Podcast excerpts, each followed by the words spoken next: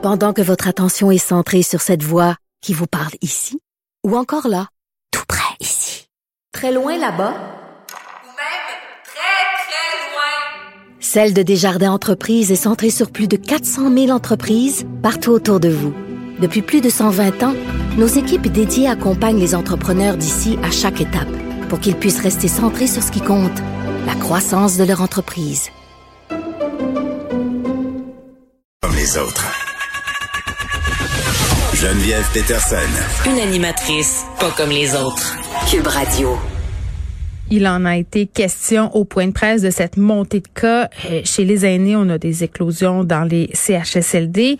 On a parlé aussi de la solitude des personnes âgées parce que le portrait a un peu changé hein, depuis euh, euh, cette deuxième vague de cet été. Là, les personnes qui étaient le plus affectées, le plus touchées par la COVID-19, c'était les jeunes. On parlait des 20-29 ans. là, du côté des jeunes, vraiment, on a réduit du quart leur nombre de cas depuis deux semaines mais du côté des personnes plus âgées, chez les 70 ans et plus, ça continue de grimper de façon alarmante. Est-ce que euh, ça a rapport avec le nombre d'hospitalisations? on peut se poser la question parce que les augmentations euh, dans ces groupes d'âge-là, chez les personnes plus âgées, sont en hausse constante depuis euh, la mi-août. On en parle avec Régent Hébert, qui est médecin gériatre. Bonjour, docteur Hébert. Bonjour, Mme Peterson. Bon, euh, est-ce que vous craignez cette nouvelle flambée des cas euh, chez les personnes âgées euh, qui sont quand même, on le sait, le plus à risque de développer des complications, voire de mourir de la COVID-19? Bien oui, je, je, je, crains ça. Je pense qu'on aura encore un agicide, là, une hécatombe chez les personnes âgées parce que je pense qu'on n'a pas vraiment appris les leçons de la première vague. Écoutez, on a eu 4 000 morts dans les CHSLD seulement. 4 mm. 000 sur 40 000 personnes en CHSLD, c'est 10% euh, En Ontario, ça a été 2,3% En Colombie-Britannique, 0,6% Alors, 10% c'est énorme. Et on, récolte là euh, des problèmes de, de, structure et de personnel qui perdurent depuis très longtemps.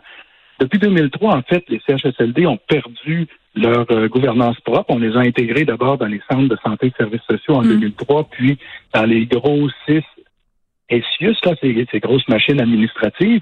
Et donc, il n'y a, a, pas eu de, de, personnes responsables, imputables de, du CHSLD comme c'était le cas avant 2003. Avant 2003, il y avait un DG, il y avait un conseil d'administration, il y avait des gens qui étaient dédiés à chacun des, mm. des, CHSLD. Et là, on a perdu ça. Mais on nous a promis tout ça. On nous a promis le retour euh, des patrons. On nous a parlé d'imputabilité aussi. Le M. Legault a incité à plusieurs reprises là, à ce sujet-là. Oui. Mais dans bien des, des CHSLD, il n'y a pas encore de, de gestionnaire imputable et responsable surtout. C'est beau d'être imputable, mais il faut peut-être les moyens de pouvoir faire les changements qui sont nécessaires lorsqu'arrive un, un, problème. Et il faut que ces gens-là soient les pieds dans le CHSLD. Là, euh, c'est pas quelqu'un qui est à l'extérieur qui va euh, jeter un œil sur euh, sur le CHSLD. Là. Il faut qu'il ait les pieds dedans. Euh, et qu'il soit présent, qu'il soit responsable, qu'il puisse mm. prendre des décisions qui soient imputables. Alors ça, c'est pas encore fait. Euh, il y a encore des CHSLD, même qu'il n'y a personne de nommé. Donc, euh, il reste ça à faire. La pénurie de personnel, c'est, c'est, ça résulte de, d'une négligence. On a négligé les médecins, par exemple, qui ont été obligés de quitter les CHSLD pour aller en cabinet, pour euh, atteindre les objectifs de M. Barrette, là, de donner euh, à tous un médecin de famille, ben, mm. on a de moins en moins de médecins.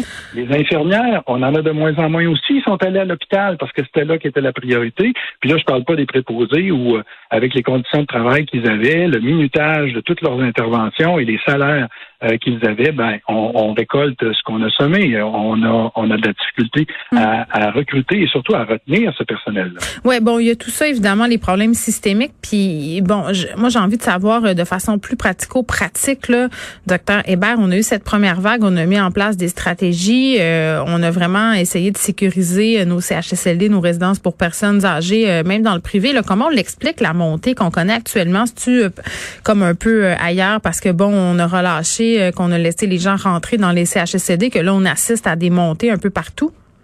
Ben, je pense que oui. Lors de la première vague, Hmm. il y a une étude intéressante qui a comparé l'Ontario et la Colombie-Britannique. Et ce qui a fait la différence entre les deux, là, c'est la mobilité du personnel qui a été interdite dès le début de la pandémie en Colombie-Britannique. Puis on a même compensé les gens qui avaient des pertes de revenus à cause de cette interdiction de mobilité. On se retrouve encore au Québec, là, avec de la mobilité de personnel. Là, ils nous disent que c'est parce qu'il manque de personnel puis il faut des équipes volantes. Mais c'est ça qui propage euh, l'infection. Il faut pas que le personnel travaille dans plus qu'une installation. Il faut mettre en, en place une règle stricte là-dessus. Arrêter de faire appel à des agences de placement parce que ces gens-là euh, travaillent souvent dans plusieurs installations et faire en sorte que lorsque quelqu'un arrive dans un nouveau milieu, ben, on l'a, on l'a dépisté avant pour être sûr qu'il n'y a pas la COVID avant de l'intégrer. Puis ça, c'est vrai pour les nouveaux patients, puis c'est vrai pour euh, les, euh, les personnes proches aidantes qui euh, viennent euh, à l'intérieur de l'établissement. Vous savez, en CHSLD, c'est pas les résidents là, qui sont la source de l'infection. Non, c'est le vient gens qui rentrent. Ben oui, puis les puis en même temps, c'est tellement, c'est tellement une fine ligne. Puis tu sais, euh, on parle beaucoup de la santé mentale des ados, euh, des enfants ces temps-ci, Euh, un peu moins, bien qu'on ait commencé à en parler là, de la santé mentale des personnes qui sont plus âgées, qui sont poignées dans les résidences. Tu sais, à un moment donné, je voyais euh, des personnes plus vieilles sur les médias sociaux qui disaient euh, tu sais, fait que là, dans le fond, euh, ce que vous voulez, c'est nous enfermer pour pouvoir continuer à vivre notre vie, euh, vivre votre vie. Tu sais, j'ai comprenais quelque part de penser ça, euh, de penser qu'on leur enlève des droits au profit d'une partie de la population qui est encore productive, qui paie encore des impôts, des taxes. Tu sais, ça doit être difficile pour eux et ça doit être difficile aussi de vivre tout ça de l'extérieur, d'avoir pas accès à leurs proches. Là, on parle d'une personne, mais tu sais, la solitude des personnes âgées, ce qu'ils peuvent ressentir par rapport à la pandémie, il faut s'en préoccuper là. Ben, je pense que oui. Je pense que ce qu'on a appris de la première vague, c'est qu'on est allé probablement trop loin dans euh, les mesures d'i- d'isolement des. Hey, Il y en euh, a des qui se sont laissés mourir de faim. Ben, je pense qu'il y a, il y a, il y a eu, euh, eu un excès, un excès de confinement chez les personnes âgées. Donc, il faut revenir à, à- à des, des mesures de protection qui sont acceptables et qui font en sorte que les personnes âgées sont capables de continuer à faire de l'activité physique, ne serait-ce que ça, et avoir aussi des, des contacts euh, sociaux avec leur famille. Euh, Mm. Et je pense qu'on peut le faire avec les précautions euh, qui sont d'usage actuellement, euh, interdire les gens qui ont des symptômes d'entrer dans une résidence, lavage de mains, le masque, euh, les- le dépistage euh, qui devrait être fait régulièrement. Et il y a moyen de faire ça sans condamner les personnes âgées à un espace de 10 mètres carrés là, dans C'est comme si on les parquait là puis que ces gens-là avaient pas besoin, que c'était plus des humains. Tu sais, je regardais, euh, je comprends, on interdit le bingo là, puis les rassemblements de 250 personnes. Là, mais docteur Hébert, moi, mon grand-père, il a 87 ans, il habite dans une résidence, puis il y a rien.